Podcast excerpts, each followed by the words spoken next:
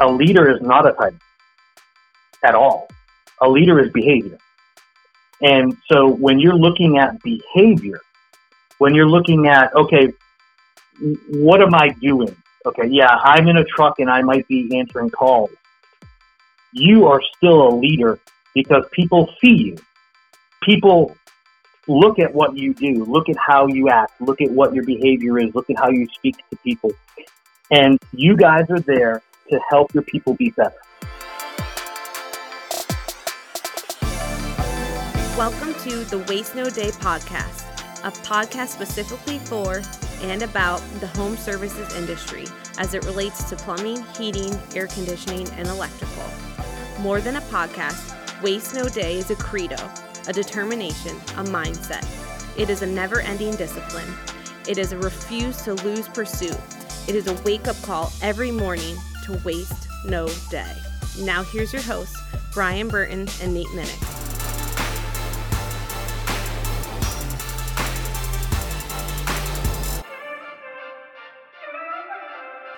Hey, welcome to another episode of the Waste No Day podcast. Your host, Nate and Brian, hanging out with you again, and we are excited to bring a leadership podcast to you this week. Now, for those of you who are saying, well, I'm not in a position of leadership, great. That's exactly who we're talking to both leaders who are currently leading and leaders who are in development. And everybody falls into one of those two characters, one of those two categories. So we are excited to have Curry Gavreau join us again. He was on our podcast last year talking about water quality, and this time we're digging into his personal story to hear a little bit about what drove him to become the leader that he is and how we can apply some of those same ideas into our own lives. With that, we're going to turn to Brian for our quote and listen to some ideas about leadership. The mediocre teacher tells, the good teacher explains, the superior teacher demonstrates, the great teacher inspires. William Arthur Ward. Oh, all right. I, I like that. That's good. Uh, which one are you, Brian? Uh, that's a tough one because wouldn't superior be better than great? Semantics, I guess, at this point. I demonstrate. You inspire. I'm superior. so uh, inspiration yeah. certainly would be at the top of that list, though right? Yeah. In terms of like the capabilities. I'm thinking the quote. I'm I'm thinking Mr. Ward meant to say that the great teacher was superior to the superior teacher. Yes, I, I think you're on the same page. Inspiring people. Um, well, just it opens people's minds up. I mean, when they feel inspired and raring to go, they learn easier. They learn more easily. So, what what were those again? It was it was teach, or no, demonstrate.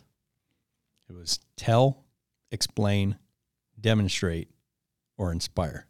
Yeah, okay, I like that. So def- I, I can definitely relate to the tell piece as being the lowest form of teaching because it's it's so easy to lecture and not actually translate or transfer information. Uh, in terms of sales, right, we fall into that category all the time, right, Brian? We're constantly telling, telling, telling, and you know what type of results you're going to get from that? Not good. Uh, explaining is certainly that higher level. Demonstrating is really when you're getting engaged with your client, but inspiring them. I mean, we did an entire podcast on the transfer of enthusiasm, which is the definition that we choose to use for sales, basically, the transference of enthusiasm. And that absolutely is inspiring. This podcast is also going to be inspiring because we're talking about a topic that is near and dear to our hearts, and that is leadership, which is something that hits home for each one of us, and I think every business that you're working in or a part of, leadership is going to be one of those foundational principles that everybody's trying to get better at, or at least should be. And we wanted to have Curry back on because he's one who's not only demonstrated his own leadership abilities, but has done a fair amount of study and experience with the topic itself. He's led in various industries and jobs that he's had. And he brings a lot of life experience to the table to talk not just in terms of telling, but also in demonstrating and inspiring. Yeah, he's been through multiple um, different things that would make him qualified to talk about leadership, including playing f- college football, military, law enforcement, um, vice president of a of a business now, trainer, uh, tr- presentation trainer, Success Academy uh, trainer. To what did he? Maybe we'll have to ask him, but he he rose through the ranks in Success Academy as well. Sure did which is the education arm of Clockworks, uh, created by Jim Abrams and Terry Nicholson. Um, but yeah, he rose through the ranks there, and then now is vice president of a water treatment company. And seems like he's been around quality leadership or been quality leadership. I don't know, probably since before Nate was born.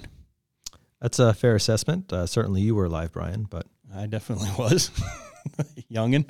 Um, yeah, I thoroughly enjoy all my conversations with Curry. I loved when Curry was on the show the last time, uh, talking about the need for water treatment, and um, this is going to be a great episode.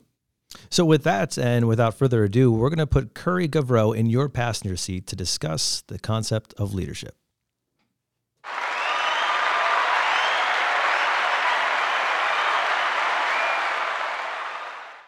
Our guest today is Curry Gavreau. He's no stranger to the show, and he has been on here before. This time, we're talking about leadership. Curry is the executive vice president of the Honest Water Filter Company and co founder of Visionary Training Solutions, or VTS. This is a coaching and training organization focused on developing leadership, communication, sales, and business skills of HVAC, plumbing, and electrical service professionals. Curry specializes in organizational coaching and training, helping companies in developing leadership, communication, sales, and business skills of all the trades. As an experienced trainer and educator, Curry has taught for more than 32 years and has served as an adjunct faculty member at a variety of universities, including American Military University, Strayer University, University of Phoenix, and Ashford University. He's a Marine Corps veteran. His career also includes 17 years of law enforcement, and we count him as a friend. Welcome to the show, Curry it's such a pleasure to come back. I appreciate the invite. Yeah, thanks for coming back on. We we uh, tend to say to the guests we really enjoy. We'd love to have you back on, but uh, then they block my email. So typically, you know, it's can't nice blame that, them. it's nice that I have your home phone, cell phone, address, email. You know, and um, your neighbors as well. Yeah, work phone. That's so, what friends are for, my friend. Yeah, you're you're at a lost cause no matter what but uh, not our listeners. They will be benefiting from this one because we're focusing on leadership, which I believe is a passion of yours. And we are looking forward to jumping into that topic with you today. Well, I'm really excited because it is one of my uh, top passions, actually. Yeah. Well, for the benefit of uh, somebody who missed your previous podcast on water conditioning and treatment, uh, why don't you give us a little bit of a rundown on your history? Um, and then we'll kind of ask some questions from there. Okay. Well, um, one of the things, because we're talking about leadership, I think it's important to talk a little bit about character. And uh, one of the things that uh, when we're talking about leadership, you have to discuss where someone came from and sort of the values that they've uh, uh been using through their life. And for me, uh, I started in the trades very early, um, eighth grade. I was carrying uh, my tools. I was an electrical apprentice. Um, and as a matter of fact, I was going to be an electrician. That was my goal, go up all the way through high school. Um, and I was taught a lot of lessons working in the trade, um, a lot of lessons about pride, about doing what's right, about working hard, about showing up, about showing up early. Um, you know, I was taught that an apprentice, a good apprentice, always knows what the electrician needs before he actually asks for it. Um, and so those kinds of experiences and, and, and uh, lessons I've carried over throughout my entire life. Um, you know, I take a lot of pride in what I do. And no matter what it is I'm doing, whether it's coaching or training or leading an organization or a team, uh, I have those really fundamental approaches. Uh, you know, working hard, doing things right, uh, being self uh, uh, unselfish, so that uh, or selfless so that you can help others. Um, and in my journey, uh, everything kind of changed when I started playing football. Um, and I got, uh, I was, I was pretty good, I guess, and, and I got recruited to play football in college. And all of a sudden, I wasn't going to be an electrician. Uh, I wanted to be a, a, a Marine Corps pilot. Whoa! And my backup. Uh, hang on there. How did we go from electrician to football to Marine Corps pilot? Uh, missing a few dots there. All right. So here's the dot. I did not like school. I know that sounds funny. No, you're so in good company, my, my friend. what, what's that? You're in good company here.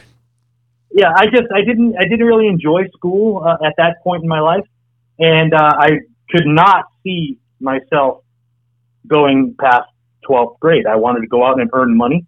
I wanted to work with my hands. I wanted to accomplish things. Well, um, I loved football. It's, it's another passion of mine. And uh, when I got the opportunity to go to college, I was very thankful that my mother had forced me to take college prep classes, even though I kept demanding I wasn't going to be going to college. So that made me reassess my direction. And um, I, I went into officer candidate school for the Marine Corps, and I graduated uh, with honors from that in 1987. And I was slated to become a Marine Corps pilot. And I was very excited about that because that's the best of the best. And there's a lot of things that go through to, to, to, to get to that point. And then in the beginning of 1988, I get a letter from the government telling me that uh, they were no longer appointing Marine Corps pilots. They were on a freeze.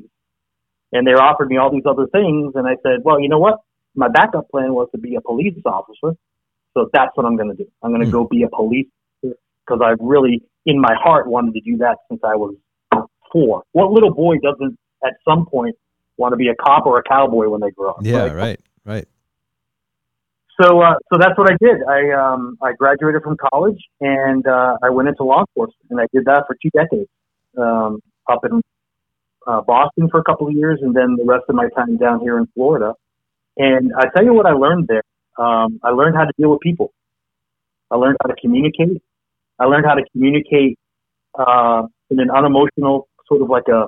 Have you ever? Have you guys ever studied critical thinking? Uh, that's a no for me, dog. so, so, so as I was in law enforcement, I started to appreciate adult learning, and I started to appreciate how it it helped me with uh, developing my skills and my knowledge, and uh, I learned very quickly. Matter of fact, 1989, that I had a knack for speaking in front of people and for coaching and teaching and training. And so, um, for a couple of years, I be, I was a reserve police officer, and my full time job. I know this is going to kind of blow your mind a little bit. Um, I worked as a stockbroker on Wall Street. Really? Wow. The plot thickens. And, what, you got some advice for me because uh, the crypto market is not doing so great right now. yeah, don't invest in crypto. Spoken like a true uh, Wall Street guy. yeah. yeah. Um, so there were a lot of lessons there, though, guys. You know, the, the way I look. Uh, first of all, it's a very challenging occupation to get into. So I had to study, and it was the first time since since college. And let's face it, I didn't study that hard in college. it was the first time since college that I had to actually open books and, and, and retain information um, and, you know, and of course I went to the police academy and stuff, but it was that was different. So um, I did that for a couple of years, but I really missed law enforcement. But what that taught me was how much I enjoyed training people, helping people to gain information and then implement that knowledge to change their behavior to become better. And that's really sort of changed the direction of, of what I was doing. Uh, I went back into law enforcement and I also I did training from that point on. I was a field training officer. I was a sergeant. I was a lead instructor at the police academy. And I went and I got my master's degree. Um, and I started teaching at the local community college and moved my, my way up there. Um, so I, and I've always had multiple jobs. Um, currently I have four. I work for four different organizations. Um, and uh, it's just one of those things. Remember, I told you when I was in eighth grade, I was taught that working hard was the key to success. Um, and everybody says, you know, work smart, blah, blah. Yeah, yeah, yeah, but it's still work. And so you have to have the drive. I don't know if this is appropriate, but money drives me and fear drives me. I push that out a little bit about the fear. The fear of being seen like I failed something. Right. I've always been high producer. I've always been one of those guys that uh, when I did something, I focused very hard and and I performed at a high level. And you get to the point where that becomes habit forming. It's almost like a rush. When you accomplish something and somebody says, "Dude, that was awesome," that's my reward. But yep. it takes a lot to get to that point. We talked about here in our building before, you know, do you love to win more or do you hate to lose more? Which is it with you? I hate to lose. Yeah. Yeah, it's, in, it's and, incredibly and driving. It, it, it, really is. And, um, you know, a lot of psychologists and psychologists uh, will, will, will, they'll tell you that's an in, unhealthy way to approach things. But you know what? I'm successful and I'm not changing at 54 years old. so you said that you have um, you you've always had kind of a diverse occupational history, and I'm sure that even in the short pieces that you shared there, like we we can already hear where the development of leadership is coming from. But as you look back over your vast career of of different occupations and even completely different industries, was there one standout role that really developed the leadership side of you? Yeah. Um, so I think the very first truly challenging position from a leadership perspective was when I was promoted in law enforcement and I um, was the sergeant and I ran a squad of police officers. Um, that's a very unique field. I want you to imagine that uh, you're running a, a squad of people who are in uniform who are authority figures and they're held to an incredibly high standard. They're an incredibly stressful job. Uh, it's a very tight brotherhood, and it can be um, a challenge to be a successful leader in that universe because a lot of people when they when they find themselves they're driven to do something or to achieve something they forget that it's others around them that will help propel them and they become selfish and I learned very quickly that when I became a sergeant, I looked back at all the previous managers and leaders that I had, and I picked the ones that I had the most respect for. And the common thread was they were all unselfish. Yeah. They always people first. They always strive to support their people in other endeavors to make them better police officers, make them better husbands, better fathers, better citizens. And that doesn't change no matter what the industry is. I've been to your organization. I've been to your location many times. You're one of the 1% that are out there that do that. And it's because it comes down and it goes through the whole leadership. And you guys are there to help your people be better. Yeah. Yeah. We and appreciate when you that. Make that. Absolutely. When you make that your priority, then all of a sudden the people under you feel that. And I know men, they don't like to talk about their feelings, right? But at the end of the day, your feelings drive you. If you feel like you're engaged uh, in, in a community, that there are people around you who are all collaborating and working in unison towards a common goal, uh, when you feel like you're contributing and influencing an organization, you do more. So when when leaders start focusing on people and not numbers, the numbers take care of themselves. Yeah, wholeheartedly, wholeheartedly back you up on that, and that is a big focus is, uh, that we have intentionally made in our organization is to to dive into the messiness of people and and look at it from that angle. We're extremely numbers driven. We're extremely performance based, but we realize that all of those numbers and all of that performance is made up by flesh and bone yeah, you, you can't do anything without it. Yes. You know, and um, you know the days, and, and you guys are younger than me, but you know I grew up in the in the days of because I said so. And we're not that and much you know younger, what buddy. I got the same thing. yeah. Well, Brian's well, not that much younger. I might add. That's true. Nate's yeah, twenty yeah. years younger than well, me. so. but so Nate, you are you are definitely. How old are you, Nate? Uh, I am currently thirty six. Oh, you're oh boy, you look young. Thanks. you're, you're, welcome. Um, but here's the thing, you know, in the res- in certain industries, they're they lag society because of the tradition and because of the, the sort of like tribal learning that occurs. And, you know, I mean, I learned my trade from a tradesman, Most of the guys that you're hiring are pro- have probably learned from tradesmen. So they lag behind in advancing and becoming a little bit more sophisticated. And it's very Machiavellian, right? It's very do it because I said so. You fear me. If you don't do it, I'll get rid of you and get somebody else who will do it. And that's changing and it's seeping into the trades. And people need to understand all these guys who own companies and they're in their 40s, 50s, 60s, they have to learn because dinosaurs become extinct. And so the profitability in residential service is, is really in investing in your people. And that's what people need to understand. You need people who want to be invested in. You want people in your team, on your team, who want to improve themselves, who want to improve their behavior. They do it by, by grabbing knowledge, by feeling engaged. And the company needs to support that. Once that mindset shifts, the profitability increases. And it's been proven over and over and over again. And I know for a fact that you guys have proven it. You're like the, the textbook model on how to run a company, grow a company, be as profitable as possible, and retain talent.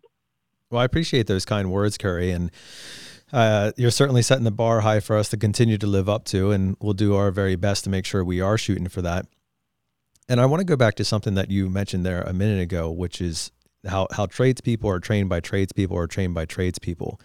And that can become kind of a, a closed off circle if you're not careful, where the outside influence of other things, other talents, other um, concepts or leadership training or whatever may not be able to break in as easily as it might be in a different organization that is less um, skill oriented, like specific skill oriented.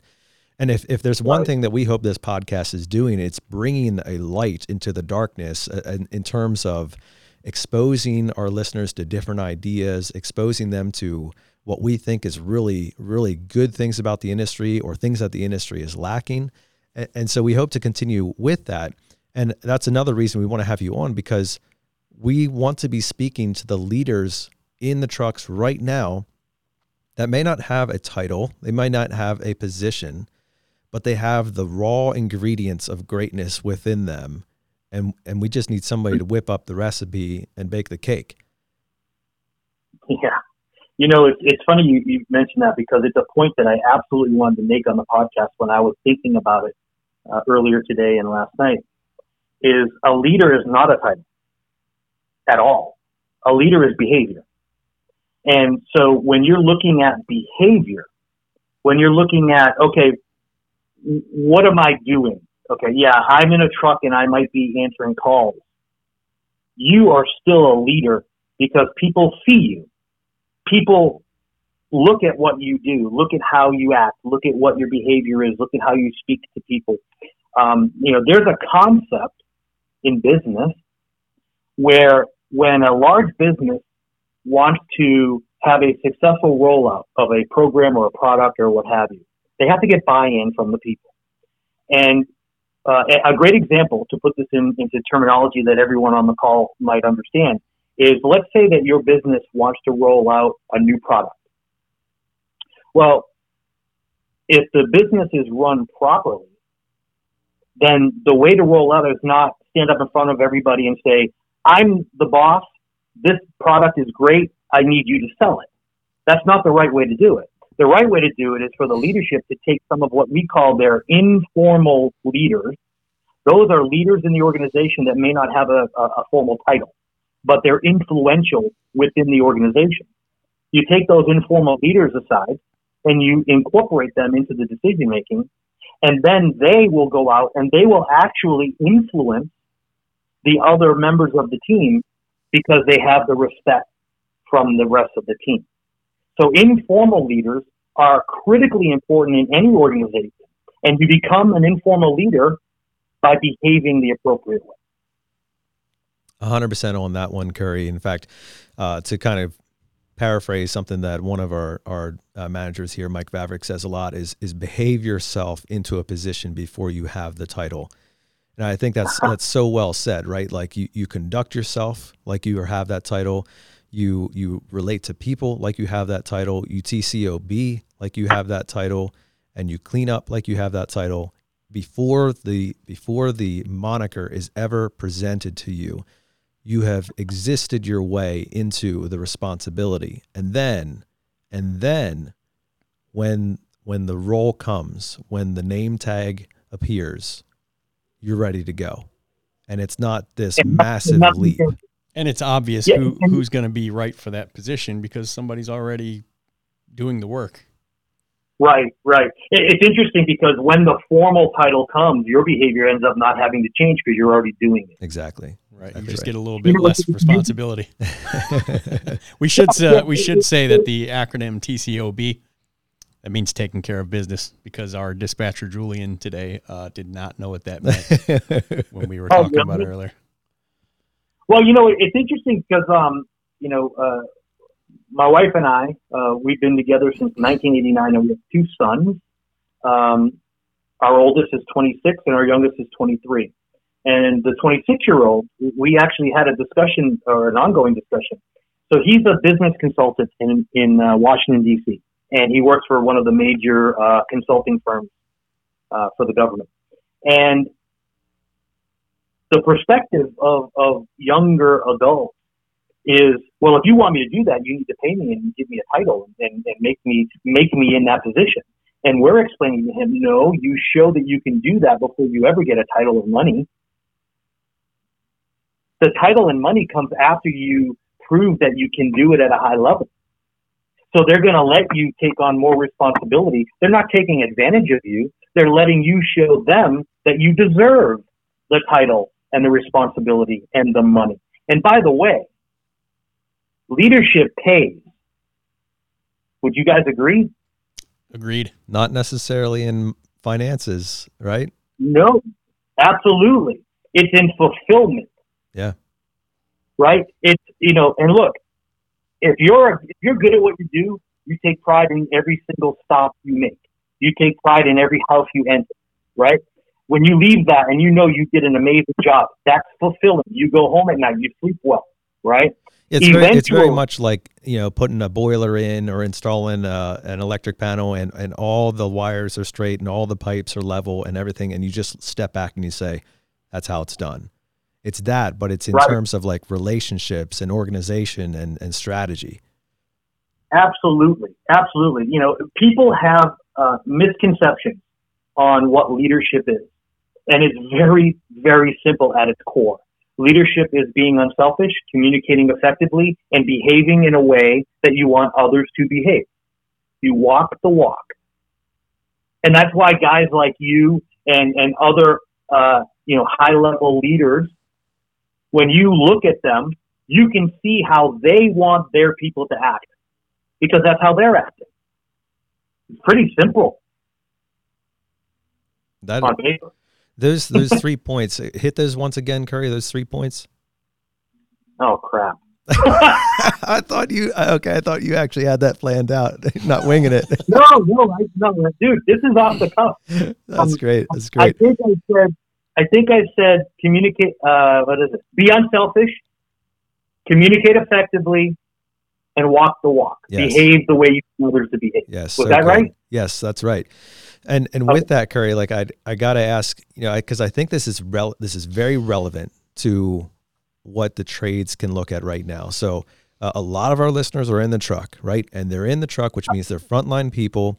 And there's a bunch of people back at the shop who are not in a truck anymore, or who may be sort of in a truck, sort of out of a truck, and that becomes appealing.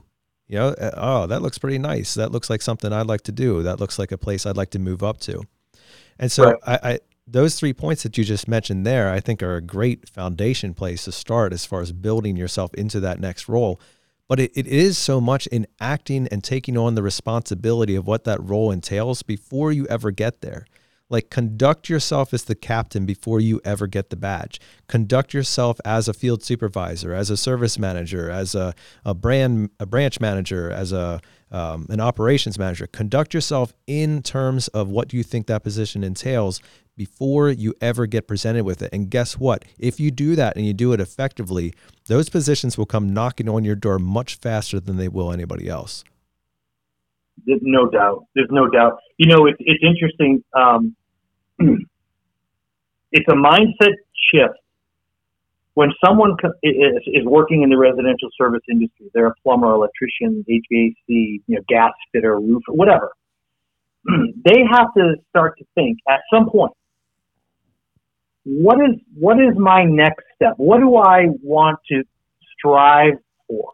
Now there are people in the industry who they want to show up for work, they want to get their calls, they want to complete their calls, and then they want to go home, and that's all they want.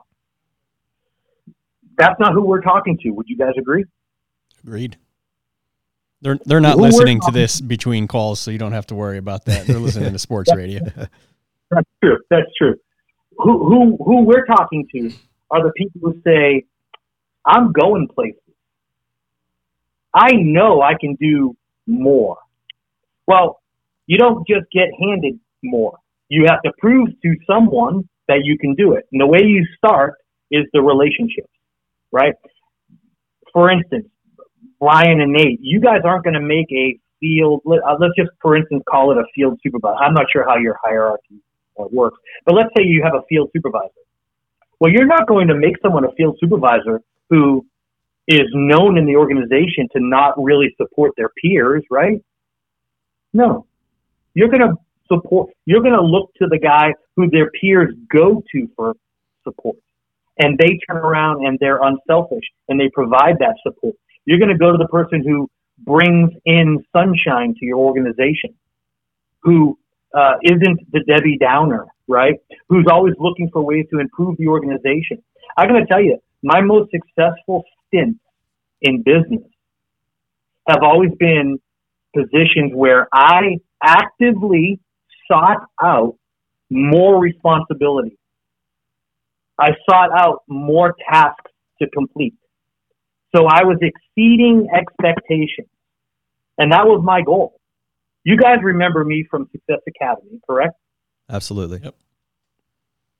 I started in Success Academy. So actually, I started with that organization as a vendor representative you might remember Bio uh, BioVen, right? Yep. Uh, so I started there, and I immediately liked the organization. I loved dealing with all of, of, of you guys, the franchisees and the residential service providers, and I knew that I was I was I was into something good. So I started doing more, and, and then I got uh, hired by Bimax away from that vendor, so that I could work full time with the organization.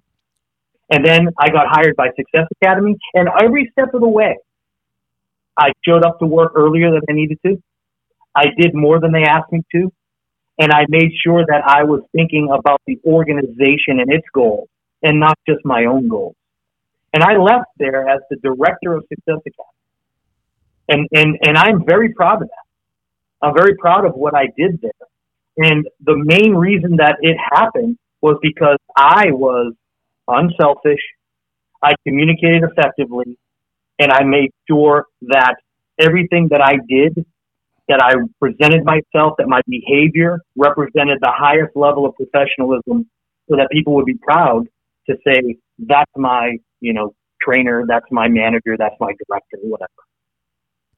Yeah, Curry, I, I got to do a plug here for core values because in our organization, we we attempt to live, breathe, and and run the organization on our core values, and those are professionalism, empathy, gratitude, and drive.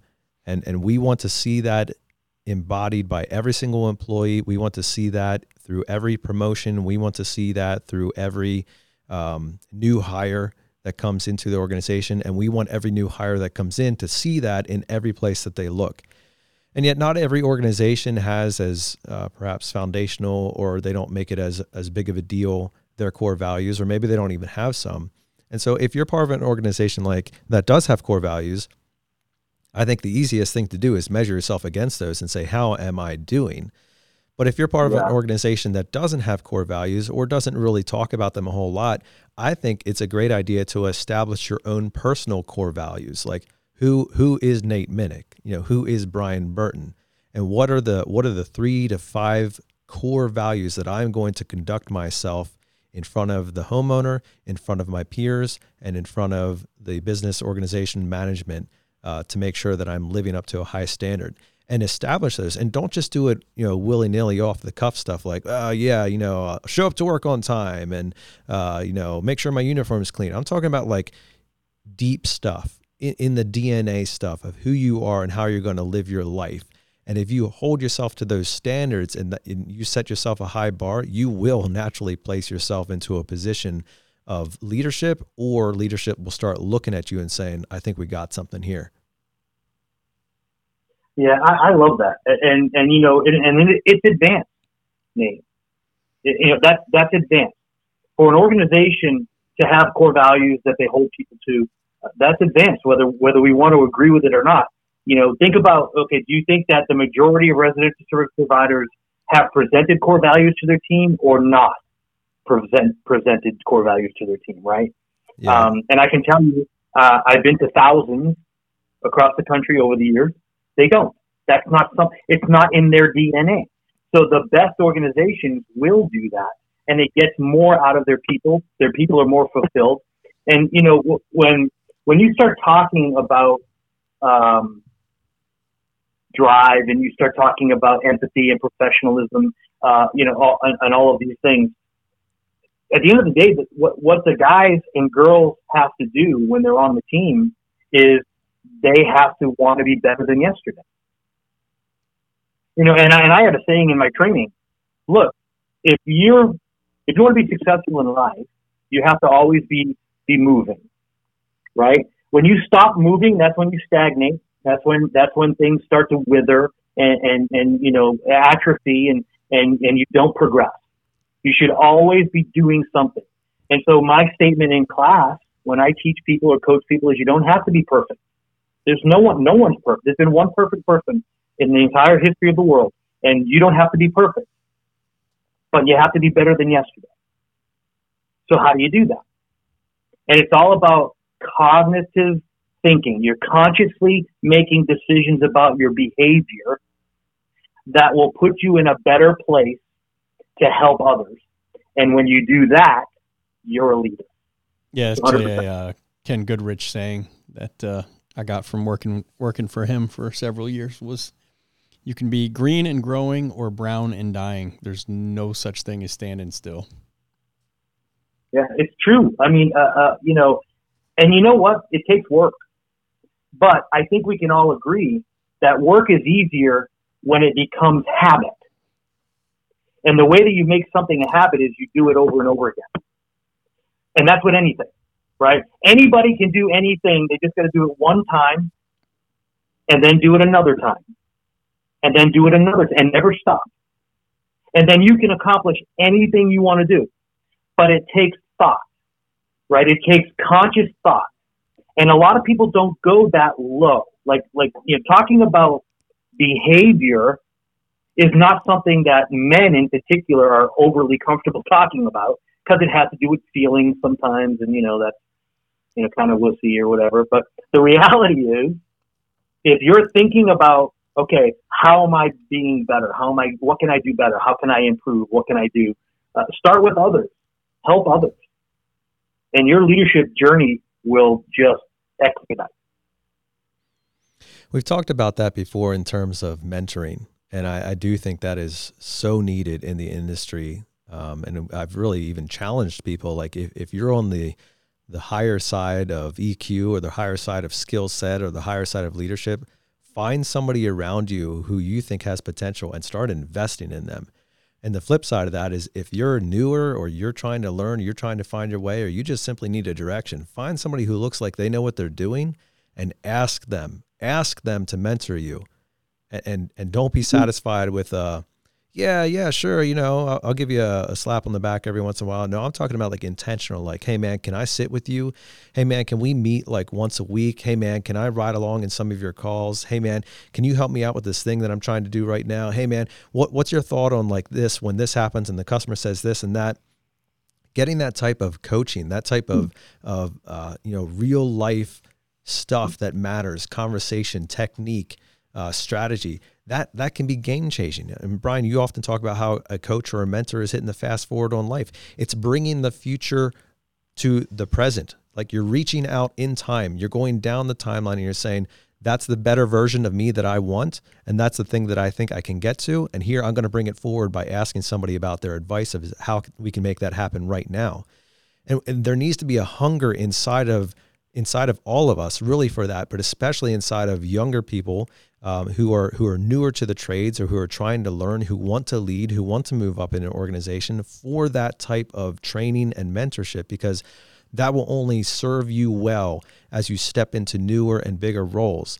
And just to have the confidence that your your experience has been well rounded, it has been spoken into by other people and not just you know your own ideas, but you've you've been checked and double checked on what you think, and you're choosing a path that believe will get you to the future. Yeah, and it's not hitting necessarily hitting the fast forward button on life because life is going to pass at the same speed regardless of what you do. But if you want to learn something or develop a skill or develop anything in your life, eh, 60 seconds in a minute, no matter what you do, but you can fast forward the time it's going to take you to develop a skill or learn a skill by getting a mentor by getting somebody who started at, at zero where you're at now and got to the level they're at and they'll show mm. you the shortcuts they'll show you the pitfalls to avoid and uh, things that you can do to get there faster. You know I, I, I 100% agree with you in concept. Here's your challenge. And, and i've participated in mentorship programs multiple times on both sides of it. The challenge is finding a mentor that actually cares, has the experience and the knowledge to to impart, and they want to take they, they want to be unselfish and they want to help others with their experience. Mm. Um, I have found it incredibly fulfilling to be a mentor. Yes. Um, and and and I don't take it lightly. You know, I I, I find it very very um, uh, I'm not sure what the what the word is, but it, it's the highest honor that I can be given for someone to come to me for advice. And so uh, I, I take it really serious. You know, I, I've had people come up to me uh, on two separate occasions, and this is this is a dramatic thing. I had a guy in um, uh, I want to say San Antonio after a two day training come up to me with tears in his eyes, telling me I changed his life. Mm, wow. I mean, come on, man. I'm teaching electricians. Was like, how did I change your life? It's because he looked deeper than just what I was saying and he would listen to why I was saying what I was saying and how I was saying it. And it affected him. And it wasn't about running service calls. It was about life, right? It was about how you approach life. And, and so to your point, if you can find someone, and I've always felt this way. Look, I was an athlete when I looked at, you know, if I wanted to accomplish something, I would find someone who's already doing it and do what they do. But it's incredibly helpful if you can then talk to them and go, hey, it must have taken you X amount of years to be able to do what you do at the level you do it. Can you help me avoid some of the pitfalls you experience? And now you're going to get up to speed faster, but you got to find the right person. And that's the challenge, finding the right mentor. All right, Curry. So let's let's be real here. So I I don't disagree with you that there is a lack of mentorship. In fact, I think that's what I was kind of saying. Like we need more of that. But there may also be a lack of actual mentors, like good people. And so if if I'm in a truck right now and I'm saying, uh, man, I'm tracking with you guys here, but I look around and I don't exactly see anybody uh, who's either willing or able to play that role in my life, where do I go? It's incredibly challenging. But but here's something that people have to think about. you if you can't if you can't find the appropriate mentor, and I, this is going to sound a little bit odd, so bear with me. If you're a plumber, your mentor does not have to be a plumber. I've mentored hundreds of residential service providers, and I don't I don't work directly in that industry, right? I'm not I'm no longer turning tools. You want to look for someone who can give you guidance on higher level stuff. I don't need someone to teach me how to put in a GFI. That's not what I need. What I need is someone to teach me how do I react better when something goes in a way that I wasn't planning, or how do I address this financial situation, or I'm having this problem with this person at work. What's the right way to approach this so that we can communicate and collaborate better? You know, these are things that you don't have to find someone that's that's driving the same color truck that you're driving. That's so good, Curry, and I appreciate that um, that perspective, and and I think that's well thought out for somebody who's who's looking for a mentor. Open your circle up a little bit. It it doesn't have to be in your organization. It doesn't even have to be in your trade. I mean, you can look outside, and and actually that diversity of perspective may really be beneficial in ways that you haven't even imagined instead of asking a plumber how to do plumbing things, ask somebody who's not a plumber how to do uh, just life experience, how to do customer service, how to do um, interactions with people. I mean, for goodness right. sakes, like, I mean, so much of leadership is learning just how to interact with human beings. Uh, that's why it's called leadership after all. It has very little to do with how to turn a wrench the right way or, or which way you turn uh, the screwdriver.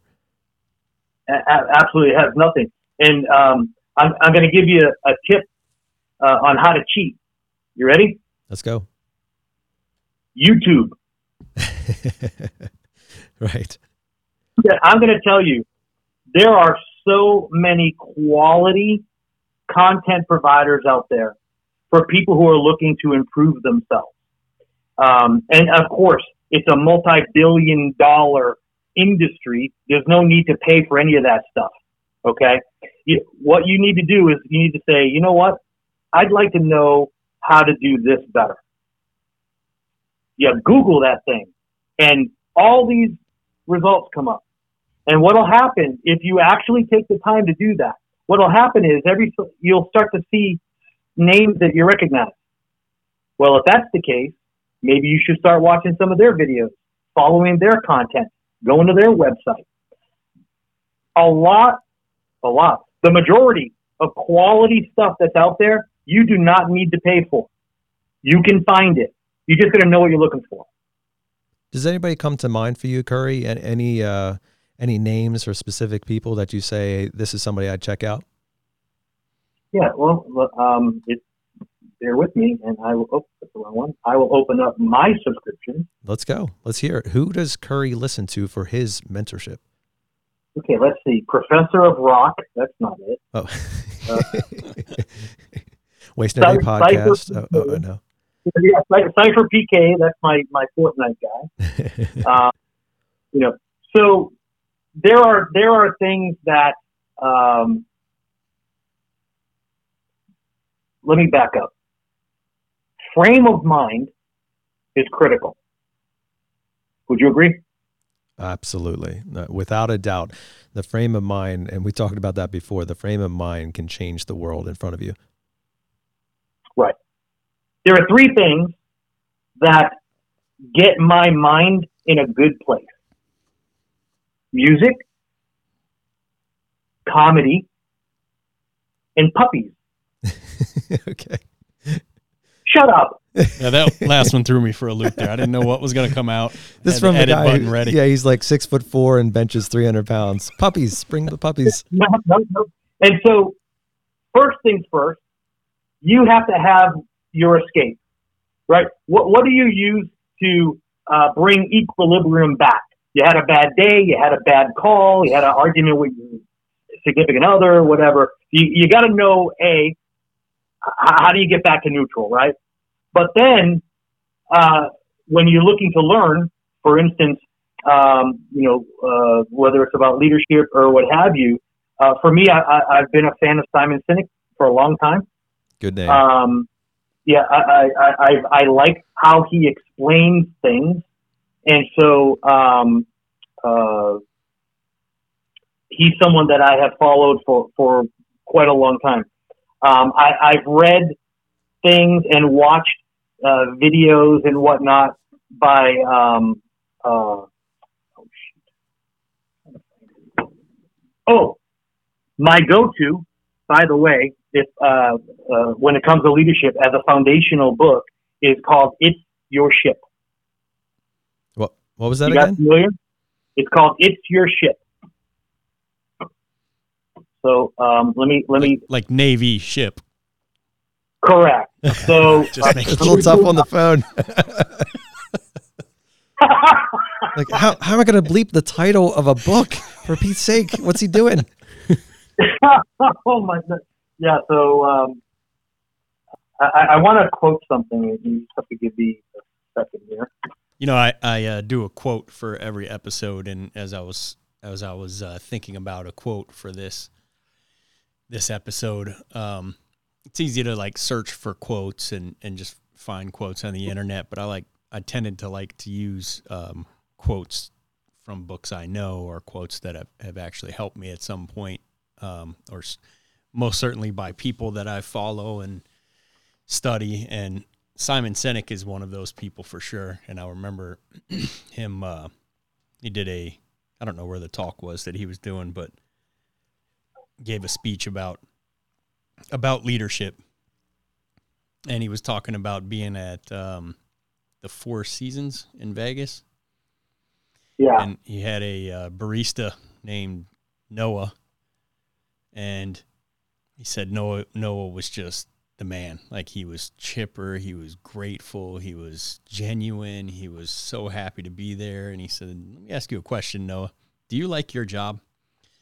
And without skipping a beat, Noah said, "I love my job." And he said, yeah. "Wow, not not like he loves his job." So he asked him, Right. what, what um what do they do here at the Four Seasons that makes you love this place so much? And he said every every time I see a manager, they they're just full of enthusiasm. They ask me how I'm doing. They ask if I need anything. They thank me, and then they're on their way. And he said, not just my manager, but any manager. And he said, I also Yeah. I also work at Caesar's Palace in Las Oh. Vegas. And he said, at Caesar's Palace, I'm a completely different person because there, if you see a manager, they're trying to figure out what you're doing wrong and find a reason to correct you or find a- mistake to blame on you. And there, I'm very quiet and very timid and just trying to get through my day. And it was great because I don't I don't know that there was necessarily a usable quote in the video. Um, Yeah. but the whole the whole clip was usable in that it, he he was saying this to prove a point that the environment is created by the leaders. It's not created by the Right. employees. So if you have a Yeah.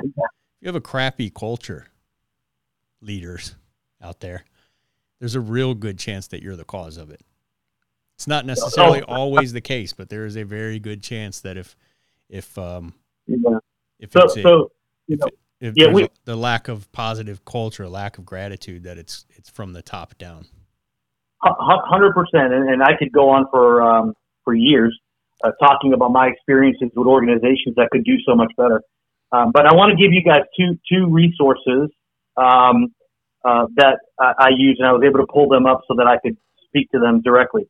The first is if you're looking for someone that you, you're like, oh man, yeah, but there's so many people. How do I know who to follow? Uh, please jot this down.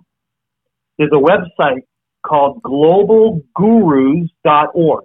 It's global, G U R U S dot org. They list the most influential current leaders in the world. And just so you know, guru number one is Simon Sinek. Guru number three is John Maxwell. I'm sure you've heard of him. Yep. Um, Mark Sanborn's on here, uh, Liz Wiseman. Uh, So, so there's a, and, and it goes, I don't, I'm not sure how many there are here, but this is a great start for anybody who's saying, okay, well, give me a name, give me a name. That's where you start. They're the world's top 30 leadership professionals. But I want to talk to you about this book, and here's why.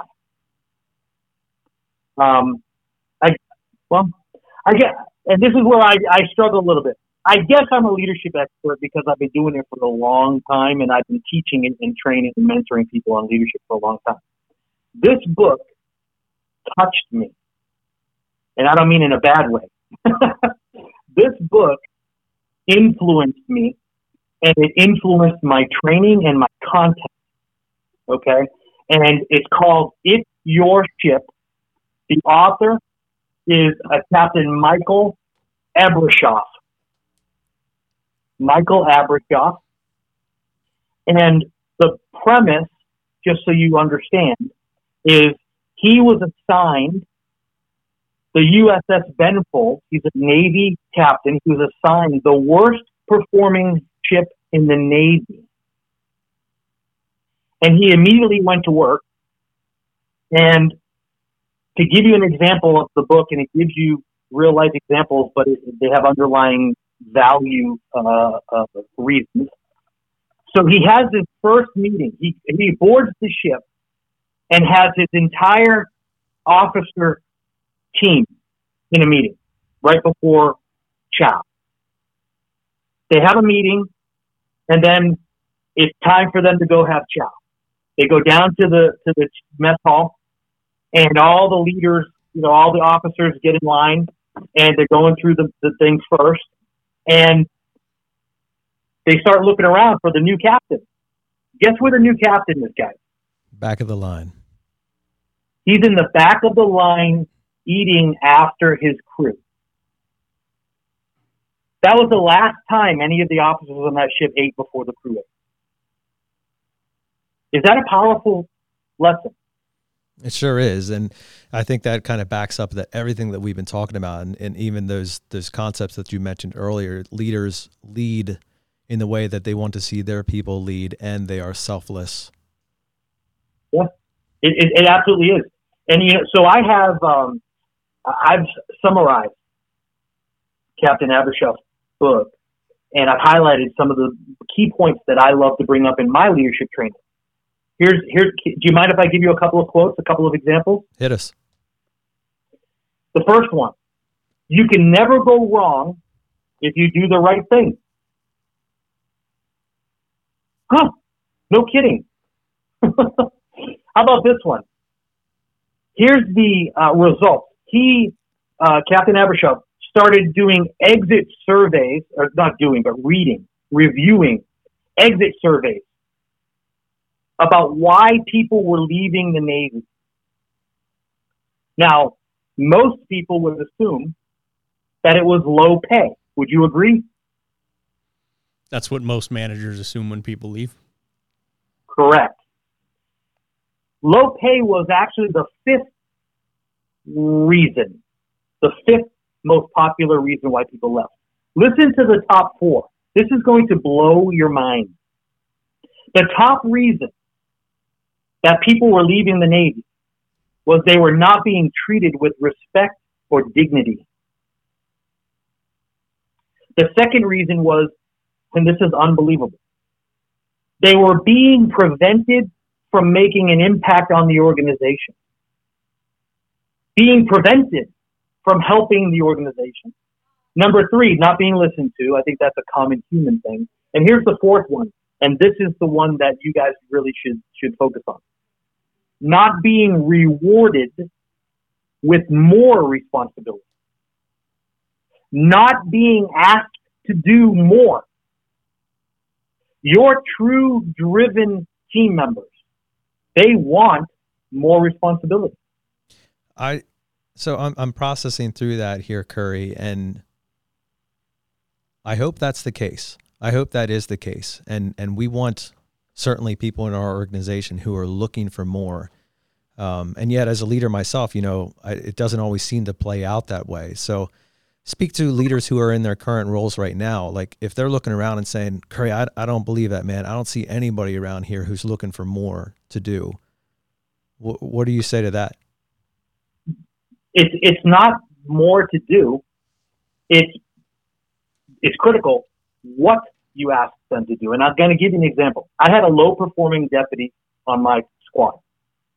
Uh, he was a retired Air Force guy, very very low key, very very kind of kind of quiet, you know, nice guy. But all he wanted to do was traffic. He loved pulling cars over and working traffic crashes. He loved dealing with traffic. But that was all I could get him to do. He was low performer in every other category. Well, we, we ended up having a new system installed across the organization that had to do with driver's licenses and uh, co- corroborating that information with other databases. Well, every squad, the sergeant had to uh, uh, uh, compile all the data and send it in to the, the people running the program. I called in Sean and I said, I have something I need you to help me with that's going to really help our squad. He said, What's that? I said, You know this new driver's license program, blah, blah, blah. He goes, Yeah. I go, I want you to lead it for our squad. His eyes lit up, his face, he smiled. He goes, Really? I go, I want it to be you. I want you to be the face of it. I want you to own it. And uh, I'll help you in any way I can, but I want you, you to take, take this over. He left that room on a cloud because think about this psychologically. Now, A, he has something that he's responsible for that he can put his stamp on. B, I'm showing him that I have faith in him. That, that I believe that he can bring more to our team. And he crushed it. He absolutely crushed it. Not every, and Nate and Brian, to your point, not everyone's going to be that person. But on the people who are driven, on the people who do want to contribute more, on the with the people who want to influence the organization, no matter what their position, see what they will do. Ask them to do something else for the organization. And I'm not saying, hey, I need you to run this call. That's not what I'm talking about. I'm talking about something internal, something that benefits the organization and that they can actually own it and feel pride in how that thing works. And that's what you need to look for. Excellent stuff today, Currie. And we're going to bring it in for a landing here, although I'm sure there's so much more to discuss. Uh, but the, the thing that we want to wrap up here is is kind of around the topic that we've been talking about, which is preparing yourself now for the leadership that is to come. Um, and if you could kind of take all of your experience, not just outside of the trades, but in the trades specifically, and you say the thing that you saw lacking in most technicians, plumbers, and electricians in, in all the shop visits that you did and all the ride alongs and hanging out with people and all that, the thing that you saw lacking the most in terms of leadership development in the frontline people, what would that be and how would you coach them on growing in that area? Wow. Um, so there's there's a common challenge in any leadership curriculum when you bring people together, whether they're already formal leaders or they're up and coming informal leaders, and it's their perspective. Um, they have to change their mindset to doing for others. And you know, this is not a spiritual thing. I don't want you guys to be confused. I'm not preaching. Okay. I'm telling you the truth. Um, you know, when it comes to leadership, you truly have to behave in a certain way. Uh, and, and part of that, under that umbrella, comes your core values. So I know you talked about empathy. The one core value you guys mentioned that I felt needed more definition was professionalism.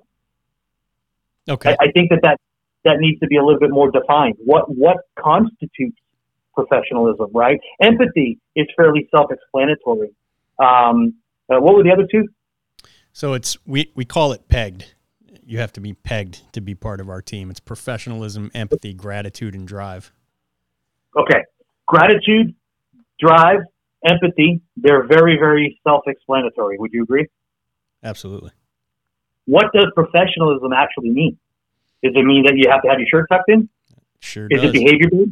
It, well, no, no, no. I, I, but I'm, this is what I'm asking, right?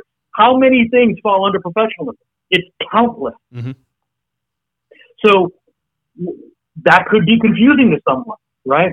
At, at the end of the day, um, you know, I, I think what got what what I have found, and again, analogies work really well, right? Um, but you know, I'll, I'll go back to the book. It's your ship, right? Uh, when you talk about behavior, here's a great question if what I'm about to do appeared on the front page of the Washington Post tomorrow, would I be proud or embarrassed? Like, how does my behavior reflect on me? How does my behavior reflect on my organization? Should I change it? You know, um, you know, it, it, show me an enthusiastic leader, and I will show you an enthusiastic workforce. Well, you know what? In order to become an enthusiastic leader, you have to be part of an enthusiastic workforce. Leaders create other leaders. Absolutely right, Currie. I appreciate uh, all the wisdom you've given today. And our um, our audience will certainly ask where they can reach you, where they can find you, get a hold of you. Um, I know where we can. Uh, is there you, you talked about mentoring hundreds of home service people, right? I'm assuming you mean technicians.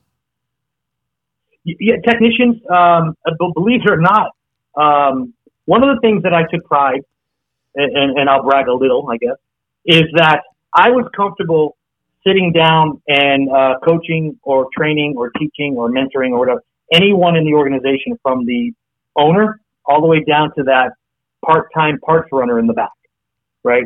Um, I feel like I can communicate with people at, at all those levels. And so from my perspective, the reason that I can do that is because I'm very transparent. I'm very direct. You guys know that.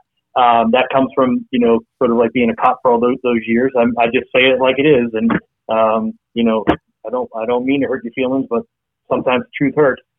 But, uh, you know, for me, uh, I, I think that what, what people have to look at is, is what are you trying to get out of that communication, right? So when you're talking to a mentor, or if you're talking to, you know, me or you're talking to whoever, um, you know, it doesn't matter what level you are. You know, like Brian or Nate, you know, if you guys talk to me and you were telling me about things and this is how things are going and boy, you wish you could, you know, overcome this, we could have a dynamic conversation about that. And if a guy called me and said, Hey, I, I'm, I'm working you know, I'm I'm fairly new to the team here under under Nate, and uh, you know, I, I listened to your podcast. I really liked it. You know, do you think that I should blah blah blah blah blah? I'm perfectly happy having that conversation too. Uh, so w- when you're when you're in in a position where you can use your experiences to help benefit others, that unselfishness has to drive you. And so, you know, people, you know, I, I, I answer, well, I don't always answer the phone. I sometimes screen it. um, you know, I'm sick of people trying to get me to buy a, a, a new warranty for my car. Um, but the best, the best way, if someone wanted to reach out to me, I think that was your question, Nate, they could reach, reach out to me at my business uh, email, which is Currie, C-U-R-R-I-E, at honestwaterfilter.com. And I don't know. How, I don't know how much time you have uh, in terms of people reaching out to you, but I've I've personally found you to be yes, very direct, but I've never felt um, offended, if for lack of a better word, by anything you've said. Everything you say, um, even even when you're when you're being forward and direct, is always feels like it's for my own good or for the good of the person that you're speaking to. And we've hung out on, I don't know, dozens of occasions now at this point. Um, but I, I encourage people to reach out to Currie and wherever you're at and whatever you're looking to do. You're we're talking about somebody who went from high school to play college football to the Marines to the right, straight to the academy, right? Straight out of the Marines. Yeah. To the police yeah. force to keep going. yeah, yeah. I mean, and, I, and I've done a lot of things in the private sector. Uh, you know, I'm currently the executive vice president uh, of a national dis- uh, water filter distributor. Um, but you know, Brian, one of the things that I think is really important that people understand, especially when you're talking to me, and I think you appreciate this, you can't fake sincerity.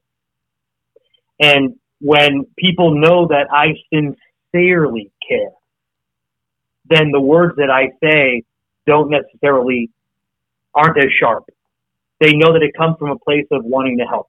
And and uh, you know, there are times when you know men can be prideful. I know you guys know that.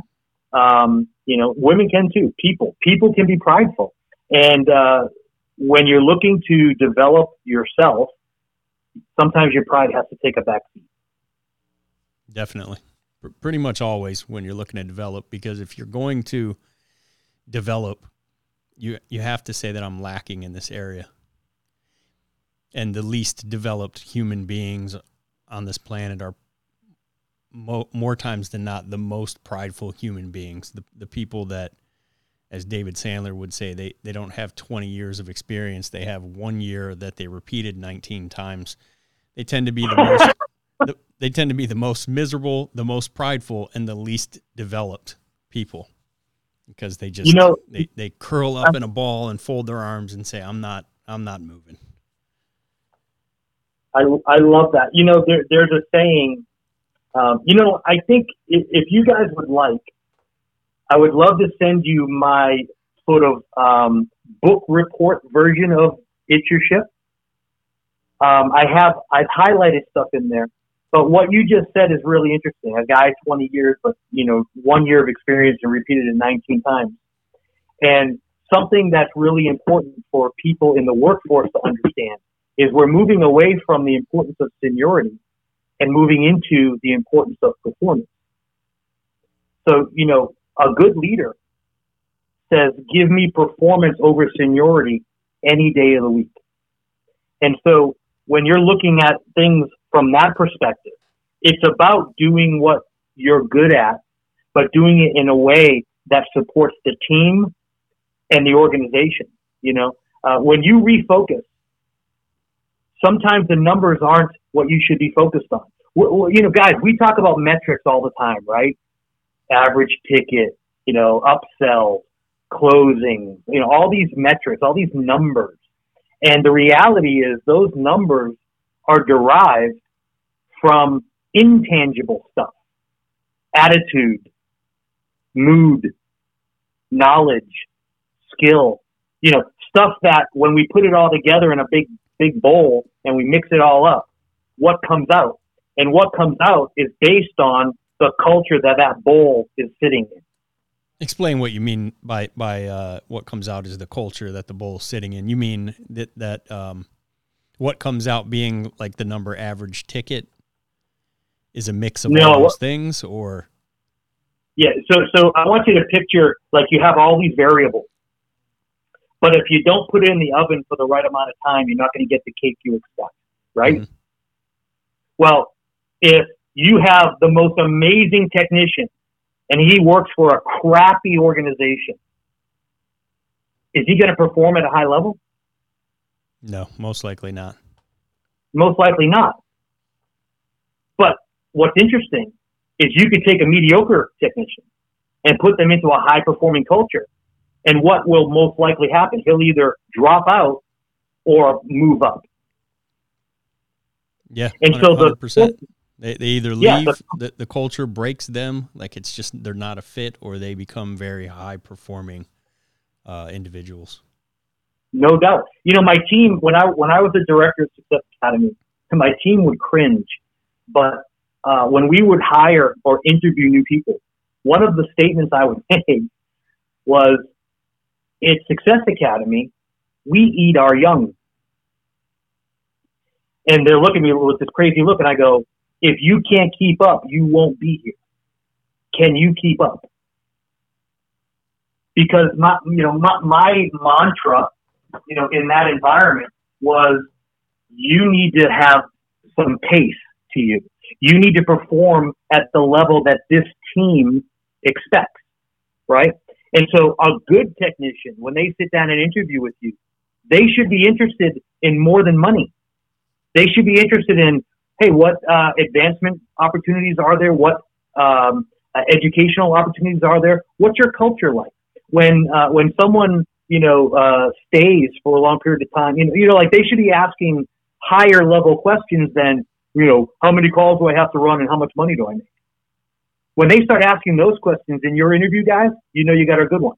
Absolutely, Kerr. And we and we uh, this is the type of person that we're typically looking for. We were actually just having a conversation earlier um, about um, potentially promoting somebody to a uh, team leader role um, in the first quarter of next year.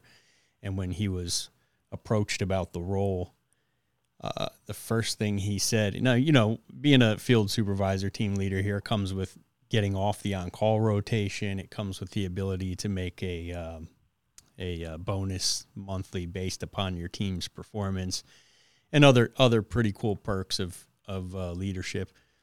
Um, and I just asked him point blank, what would you think about potentially being a team leader, field supervisor? And the first thing he said was, and this is somebody we thought would possibly say no because he's somebody who likes to, you know, on on his weekends to be done and ride his jet skis and just go have fun and but he's a he's such a valuable asset to the team. He's so positive. He's a cheerleader for the company. He's somebody that everybody calls when they need help already. Um, but I thought he might say no, and his answer was, "Oh, hmm, yeah. You know what? I'd love that. I, I would love to the the opportunity to." Um, and I'm I'm gonna paraphrase here, but it was something along the lines of, um, have the opportunity to help more guys out. that was the first thing he said. And I'm like, that that was the perfect answer. Because just about any other, you know, any answer that has to do with, oh, you know, I want to come off that on call rotation. like, right, right. yeah, that's, that's well, you know, not necessarily what you're looking for. No doubt, no doubt, and and, and uh, it, it, brings a smile to my face because, um, you know, there's just something about people who get it. You know what I mean? Like, like, like, there are a lot of people who can do things, they can accomplish stuff and, and what have you. And then there's that higher level person who, if you were to look at them objectively from afar, you would go, you know what? That guy gets it. He gets it. When I was younger, they called it squared away. I don't know if they still use that term. Um, I was very proud of people uh, describing me as squared away. It's a military term. It means that everything is per, everything is right. Uniform's right, behavior's right, con- context is right. Um, I was very proud of that. I was very proud of being a young man who people looked at and went, "That's the kind of guy I want my daughter to marry." you know, um, and so when you're when that candidate responded to you with that saying, that's telling. I mean, that's really incredible. Yeah, and uh, probably by the time this episode airs, he may very well be in that position. But for now, we'll, we will not release his name just in case. there, you go. there you go. Well, you know, you know, uh, Brian. One of the things that um, you, you, may or may not be aware of this, but uh, we started an, a company called Visionary Training Solutions, and the premise is uh, we want to offer um, opportunities for development, education, coaching. And one of the programs that I have developed, um, and uh, I actually did it because someone engaged me and asked me to put on this uh, leadership forum or a seminar uh, right before COVID hit. And so ever since COVID, we haven't done it yet, but it's called Intentional Leadership. And the premise is you or people who attend are going to leave there with conscious thought on how to be a better leader every day. It's intentional. I'm not just going to, it's not just going to happen by happenstance. It's going to happen by intentionally thinking about behavior, intentionally thinking about the words that you use, intentionally being unselfish. And that's how people have to approach leadership, whether it's formal or not. They have to be unselfish and communicate effectively. Absolutely. And that would be a, a pretty good one to go out on. Um, definitely hit us up once you have that up and running, and we'll be happy to share it on the podcast and have you back on again just to talk about that. Sure. We appreciate you sure, coming in, Currie. Man, it's always a pleasure. It's always so much fun to talk with you guys. I can't. I mean, every time we talk, it goes so much longer than I expect. yeah, um, uh, we're and we're uh, definitely for the idea of having you as a regular guest, and um, I'm sure when this airs, our audience is going to be saying the same. So thanks, thanks for calling in today, Currie. I'm looking forward to doing one of these in person, and uh, hopefully, I'll see you soon, buddy. Absolutely. Thank you very much, guys. You guys have an, uh, a great weekend. Happy Friday Eve. You too, buddy. Man, what another great episode with Currie, this time on leadership.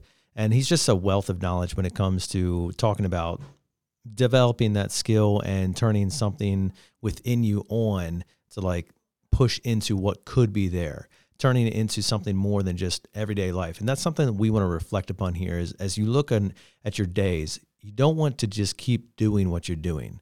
Like status quo is not okay. Just going along is not okay. Waking up in the morning and doing the same thing you did yesterday, it's not enough. We need to be getting better. We need to be developing.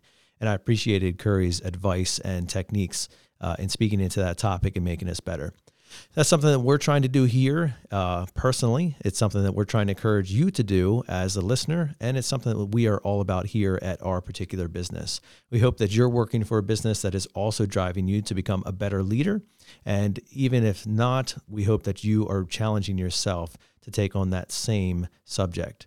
Uh, that's it for this podcast. We hope that you've enjoyed it make sure you leave us a review. We're always looking to get better and to get bigger. If you have topic ideas, we'd love to hear about what you think we should be covering.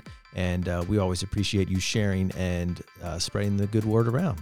Uh, as always, we challenge you to not only grow in your leadership, but to grow in your desire to make every single day one that you choose to wake up and waste no day.